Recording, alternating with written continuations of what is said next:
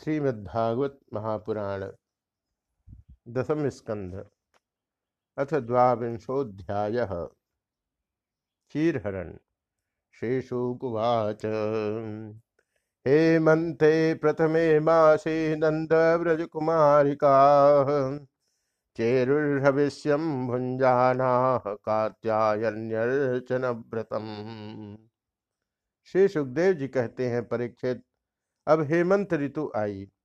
उसके पहले ही महीने में, अर्थात मार्ग शीर्ष में, नंद बाबा के व्रज की कुमारियाँ कात्यायनी देवी की पूजा और व्रत करने लगी। वे केवल हविष्यान नहीं खाती थी। आप्लुत्याम्भसी कालिंद्या जलांते चोदिते रुणे कृत्वा प्रतिकृतिम देवीम आनचूर्णे संशयकितम राजन, वे कुमारी कन्याएँ पूर्व दिशा का क्षितिज लाल होते होते यमुना जल में स्नान कर लेती और तट पर ही देवी की बालिका में मूर्ति बनाकर सुगंधित चंदन फूलों के हार भांति भांति के नैवेद्य गंधर्माल्य सुरभिर, बलभिर धूप दीपक उच्चावचोपहारे प्रवाल फल तंडुल भांति भांति के नैवेद्य, धूप दीप, छोटी बड़ी भेंट की सामग्रियाँ, पल्लव, फल और चावल आदि से उनकी पूजा करते कात्यायनी महाबाये महायोगिन्यधीश्वरी नंद गोप सुतम देवी पतिम मे कुरुते नमः। इति जपंत्यस्ता पूजा चक्रु कुमारिका साथ ही हे कात्यायनी, हे महामाये, हे महायोगिनी, हे सबकी एकमात्र स्वामिनी, आप नंद नंदन श्री कृष्ण को हमारा पति बना दीजिए। देवी, हम आपके चरणों में नमस्कार करती हैं। इस मंत्र का जप करती हुई वे कुमारियाँ देवी की आराधना करती। एवं माँ संव्रतम चेरु कुमार्य कृष्ण चेतस भद्रकालीं समानर्तु भूयानंद सुतपति। इस प्रकार उन कुमारियों ने, जिनका मन श्री कृष्ण पर निछावर हो चुका था, इस संकल्प के साथ एक महीने तक भद्रकाली की भली भांति पूजा की, कि नंदनंदन श्याम सुंदर ही हमारे पति हों। उसस्योत्थाय गोत्र स्वैरन्योन्याबद्धबाहवः कृष्णमुच्चय जगुर्यांत कालिंद्याम स्नातुमन्वहम।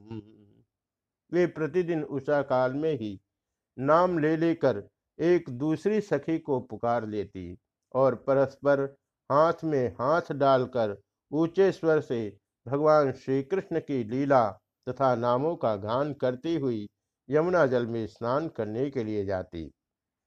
नद्यां कदाचिदागत्य तीरे निक्षिप्य पूर्ववत। वासांस कृष्णं गायन्त्यो विद्रोह सलिले मुधा एक दिन सब कुमारियों ने प्रतिदिन की भांति यमुना जी के तट पर जाकर अपने अपने वस्त्र उतार दिए और भगवान श्री कृष्ण के गुणों का गान करती हुई बड़े आनंद से जल क्रीड़ा करने लगी। भगवान सदभिप्रेत्य कृष्णो योगेश्वरेश्वर। वयस्य हिरावृतस्तत्र गतस्तत्कर्म सिद्ध परीक्षित, भगवान श्री कृष्ण संकादि योगियों और शंकर आदि योगेश्वरों के भी ईश्वर हैं। उनसे गोपियों की अभिलाषा छिपी न रही। वे उनका अभिप्राय जानकर, अपने सखा ग्वाल बालों के साथ, उन कुमारियों की साधना सफल करने के लिए यमुना तट पर गए। तासाम निपमारुह्य सत्वर, हसद्भि प्रहसन बाल ही परिहास मुवाच। उन्होंने अकेले ही उन गोपियों के सारे वस्त्र उठा लिए और बड़ी फुर्ती से वे एक कदम्ब के वृक्ष पर चढ़ गए। साथ ही ग्वाल बाल ठठा ठठा कर हंसने लगे और स्वयं श्री कृष्ण भी हँसते हुए गोपियों से हँसी की बात कहने लगे।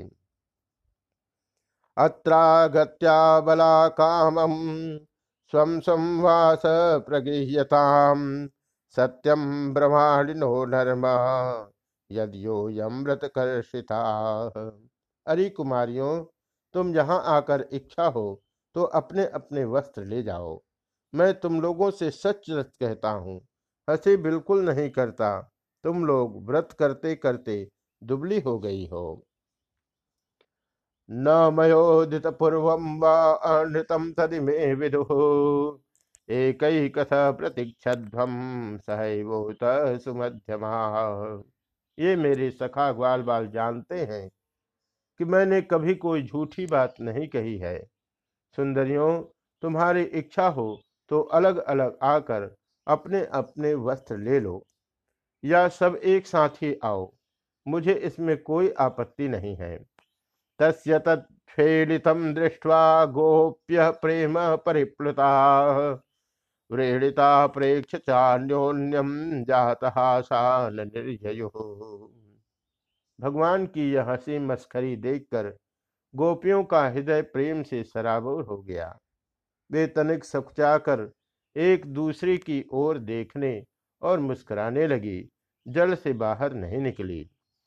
एवं ब्रुवत गोविंदे, नर्मणा क्षिप्यते तथ आकंठमग्ना सीतो दे वे समाना समब्रुवन।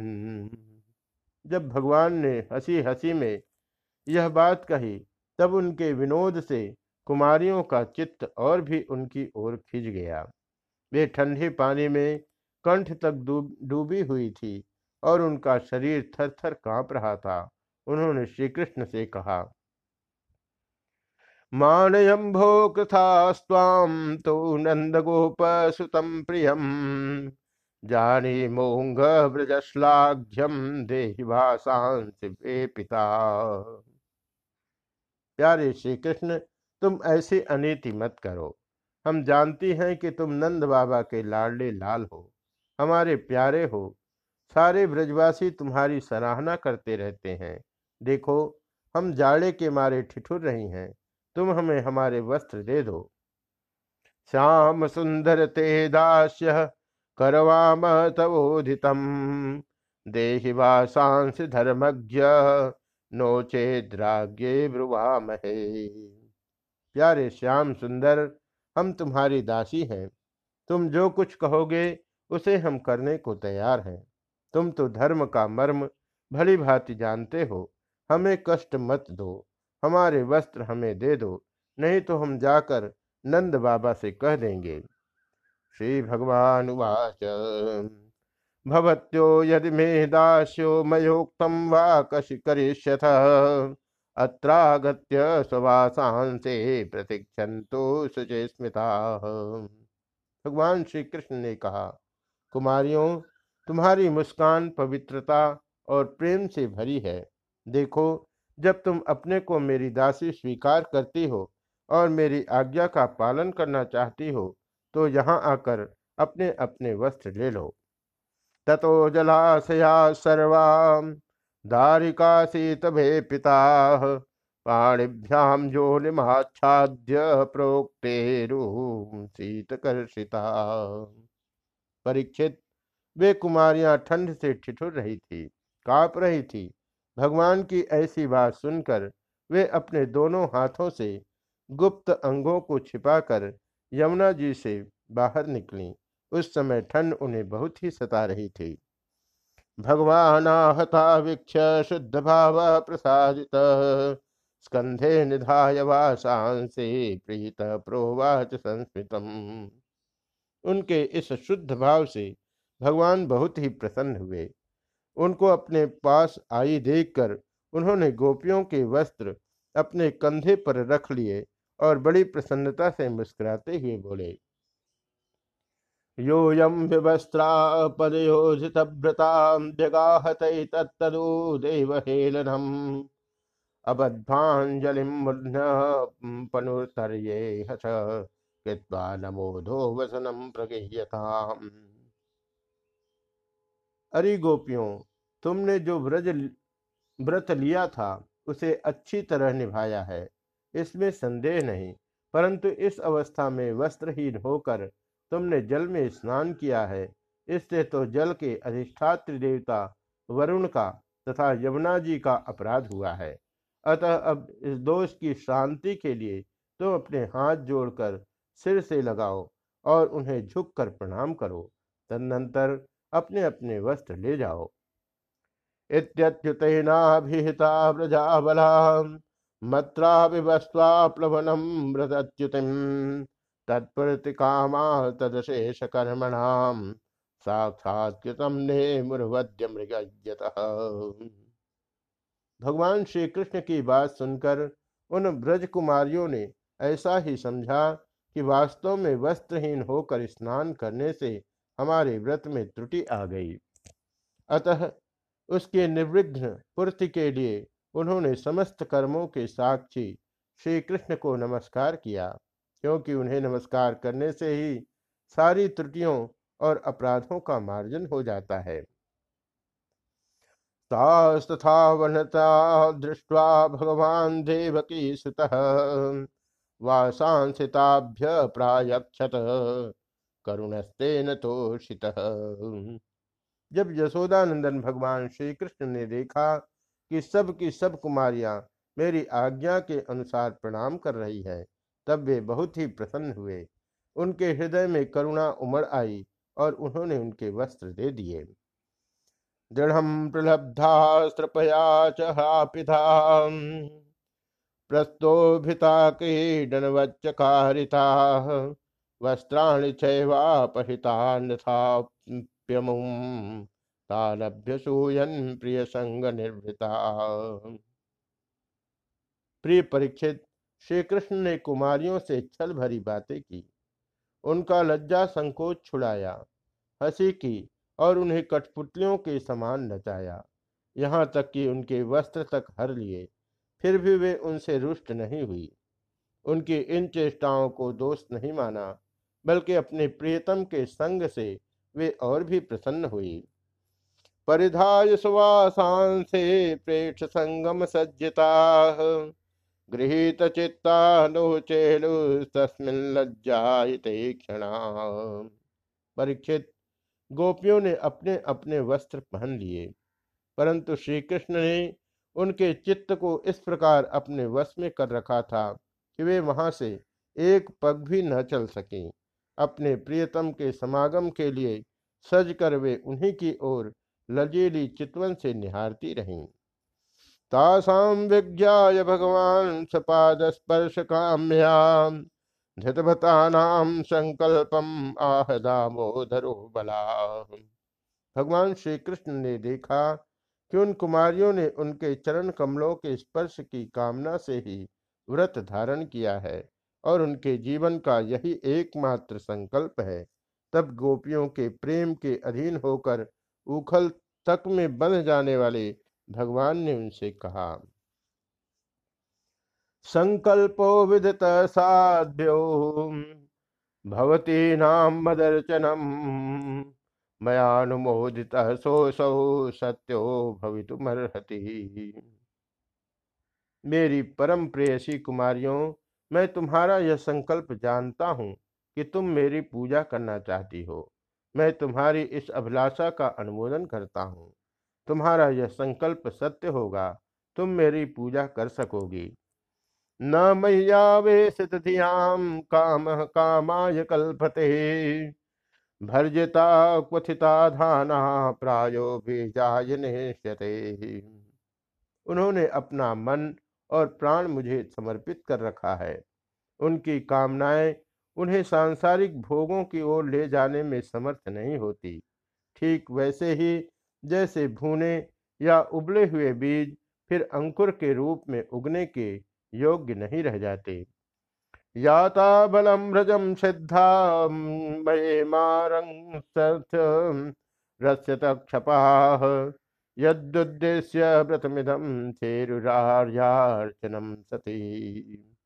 इसलिए कुमारियों, अब तुम अपने अपने घर लौट जाओ। तुम्हारी साधना सिद्ध हो गई है। तुम आने वाली शरद ऋतु की रात्रियों में मेरे साथ विहार करोगी। सतियों, इसी उद्देश्य से तो तुम लोगों ने यह व्रत और कात्यायनी देवी की पूजा की थी। श्री शुकुवाच। इत्यादिष्टा भगवता लब्ध कामा कुमारिका। ध्यायंतस्तत्पदाम भोजम किच्छा निर्विशुर्भ्रजम श्री सुखदेव जी कहते हैं, परीक्षित भगवान की यह आज्ञा पाकर वे कुमारियाँ भगवान श्री कृष्ण के चरण कमलों का ध्यान करती हुई जाने की इच्छा न होने पर भी बड़े कष्ट से ब्रज में गई। अब उनकी सारी कामनाएँ पूर्ण हो चुकी थी। अथ गोपय परवृथो भगवान देवकी सुत। वृंदावनाद गतो दूरम चारयन घासहाग्रज।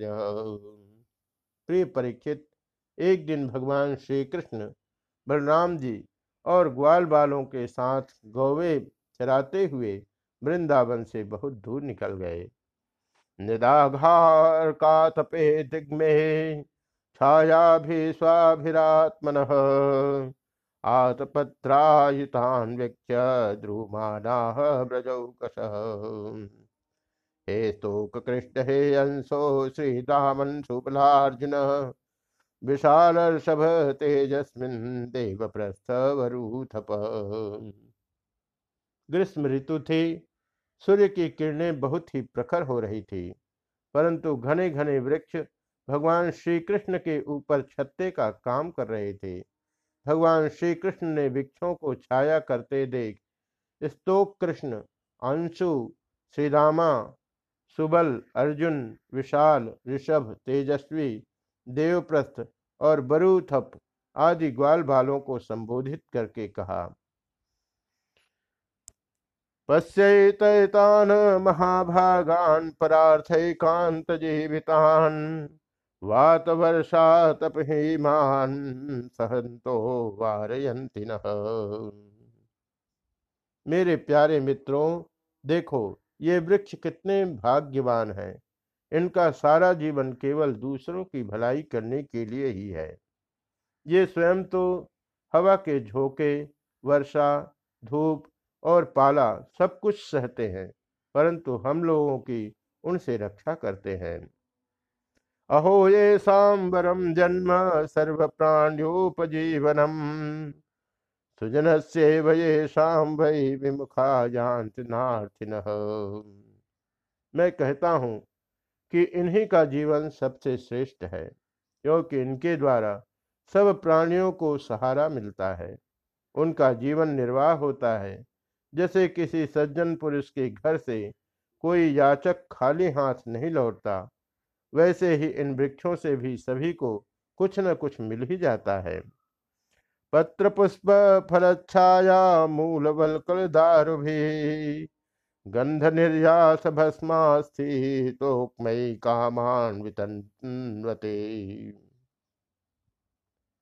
ये अपने पत्ते, फूल, फल, छाया, जड़, छाल, लकड़ी, गंध, गोंद, राख, कोयला, अंकुर और कोपलों से भी लोगों की कामना पूर्ण करते हैं। एतावज्जन्म साफल्यम देहिनामीह देहिषु प्राणरथे धिया वाचा श्रेयवाचरे सदा। मेरे प्यारे मित्रों, संसार में प्राणी तो बहुत है, परंतु उनके जीवन की सफलता इतने में ही है कि जहाँ तक हो सके, अपने धन से विवेक विचार से, वाणी से और प्राणों से भी ऐसे ही कर्म किए जाएँ, जिनसे दूसरों की भलाई हो।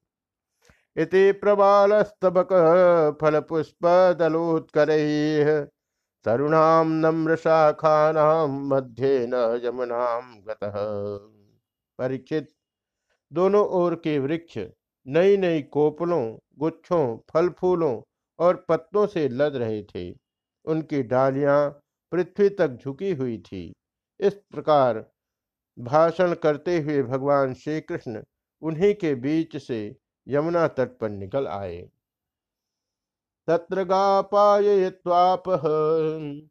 सुमृष्टा शीतला शिवा, ततो स्वयं गोपा कामम स्वादुपपुरजलम राजन, यमुना जी का जल बड़ा ही मधुर, शीतल और स्वच्छ था।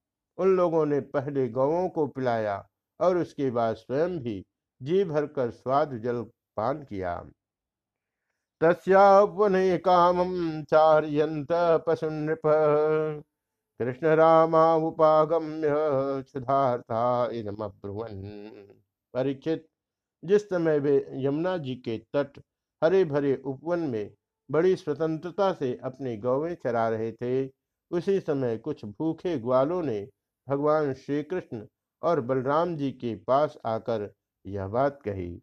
इति श्रीमद्भागवते महापुराणे पारमहंस्यां सहितायां दशम स्कंधे पूर्वाधे गोपी वस्त्रापहारो नाम द्वांशोऽध्यायः